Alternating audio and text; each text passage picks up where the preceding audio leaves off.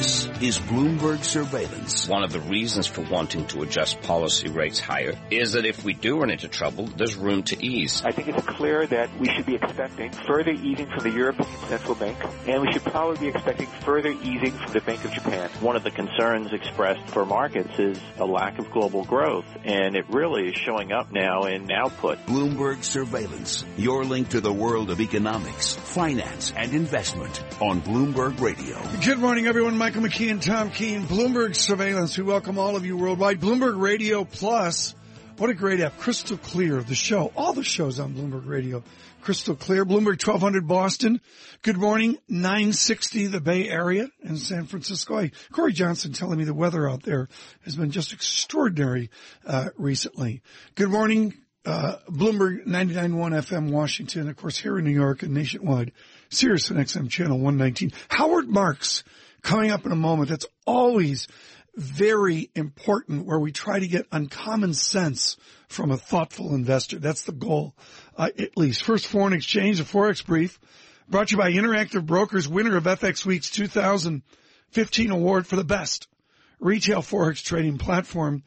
Visit IB at IBKR.com slash Forex. I'm watching peso is a proxy, stronger Mexican peso, uh, in the last number of days as emerging markets calm in the churn that we have mid-February, 18.15, yen stronger, 113.88, euro weaker, sterling weaker as well. Well, I stand corrected. Sterling shows a little bit of gain, 143.80 here as the prime minister migrates to Brussels on a Brexit. We will exit right now to the equity markets. Walmart, 10 year track record, 4.5% per year. David, that doesn't get it done, does it? No, it's certainly uh, the latest outlook from Walmart didn't get it done either. Before we get to that, though, we should uh, point out there's some breaking news. IBM agreeing to buy Truven Health Analytics for $2.6 billion.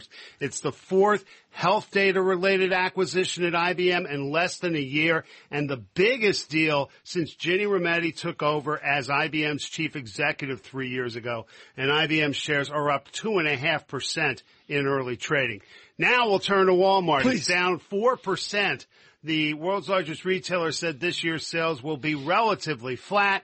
Walmart, Walmart had expected sales to rise as much as 4% uh, this year. Company attributed the cut to a stronger dollar and a push to close underperforming locations.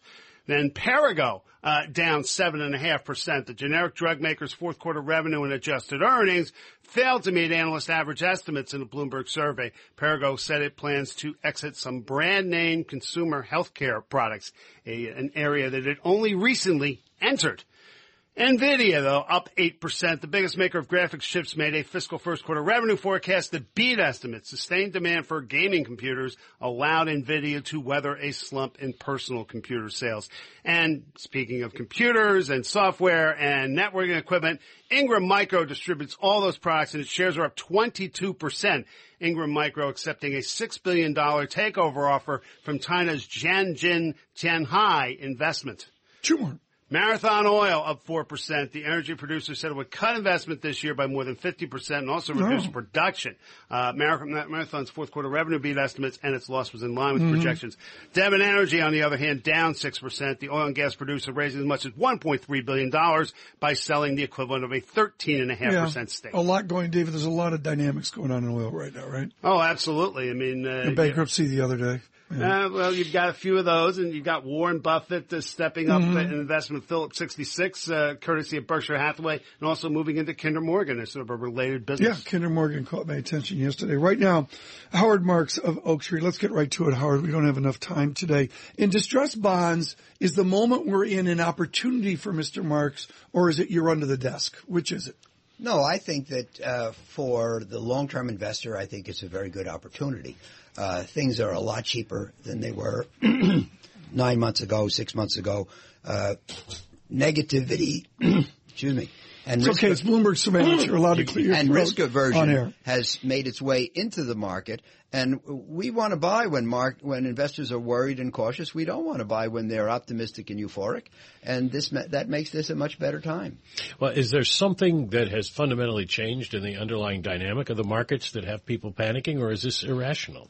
No, I think it's irrational. You know, I put out a memo uh, uh, in January called On the Couch, referenced the fact that the market needs a trip to the shrink once in a while. And I said in there that what happens in the market is it only looks at the positives and it interprets everything positively as long as it can. And then it gives up the ghost and it flips 180 and it starts looking at everything negatively. And I think I date that to late China.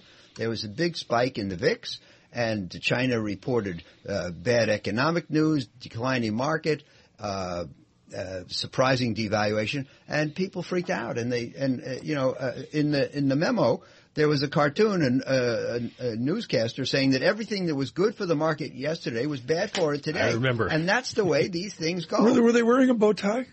no, no bow tie. okay, good, good. But but the thing is that you know people are in the market, people are rarely objective, clinical, and rational, and they go to extremes. And in my opinion, they went from optimistic to pessimistic. Now, I'm not saying they're not going to become more pessimistic, Michael, uh, but uh, I'd rather buy them today than than six months ago. Now, you uh, Bloomberg News notes uh, accurately that you you made a lot of money off an investment with Jeffrey Gundlach when he started DoubleLine. But is the bond market still going to pay, even uh, with Mr. Gundlach's wonderful track record, is the bond market still going to pay like it has the last few years? Or now is it squeezing out the pennies because we've come so far? I think that a highly skilled manager, which is what I think Jeff is, will always be in demand. Uh, people have money. They want to turn that money into more money. Hopefully they want to do it safely. The people who can do that will be in demand and their companies will be profitable. Uh, by the way, we haven't cashed that investment yet. so, you know, this is the, this is the, uh, this is the appreciation that some people say we're looking at. Uh, right. but, but, we're not, we're not, I don't claim to have pocketed that kind of money. From, within, from within the work, and, and I know Jeff quite well, within his mathiness, and the phrase you just used, highly skilled, does the institutional buy side in hedge fund world have the intellectual chops given the competition for yield and spread analysis? Are there a few people like Howard Marks and Jeff Gundlach out there, or are you pretty impressed by the intellectual content you see? Um, you know, Tom, uh, on average, people are average. Uh, and uh, historically, the average institutional investor, I'm not talking about the bond world, I'm talking about the investment world, the average institutional investor has done about average. Uh, so uh, my comments are with regard to the rare exceptional person. Yeah. And, and I think Jeff is that person, and uh, I think that the exceptional person will always uh, uh, be successful. What makes an exceptional investor? Um, in my book, uh, the most important thing. Somebody chapter cue, one says. Cue, cue, this shameless plug music. Oh, oh, Go right ahead. Go right like ahead. But chapter one says the most important thing is second level thinking. And the exceptional person sees things that the average person doesn't see and sees them differently. And if you want to perform exceptionally, you have to think and see exceptionally. So the first level thinker says it's a great company, you should buy the stock. The second level thinker says it's a great company, but it's not as great as everybody thinks. You should sell the stock. You see, it's it's like the second derivative in calculus. You have to take your insight. The stock's going to go up because everybody thinks it's great, but yeah. I can see the weaknesses, so I'm exactly. going to get on the other side. Yeah, of that Howard. Howard, we're a hockey show. What that means is Gretzky went to where the puck was going to be. That's right. Would, would be the, yeah. the the basic idea. But within the model that you've got, I would suggest the winners recently have been people with really acute dynamics, taking multi-asset and cross-asset analysis and being able to look at that and then, as you say, filter forward to where we're going to be. Yeah, well, uh, Sid Cottle, who was a professor at Columbia 50 years ago, said that investment is the discipline of relative selection.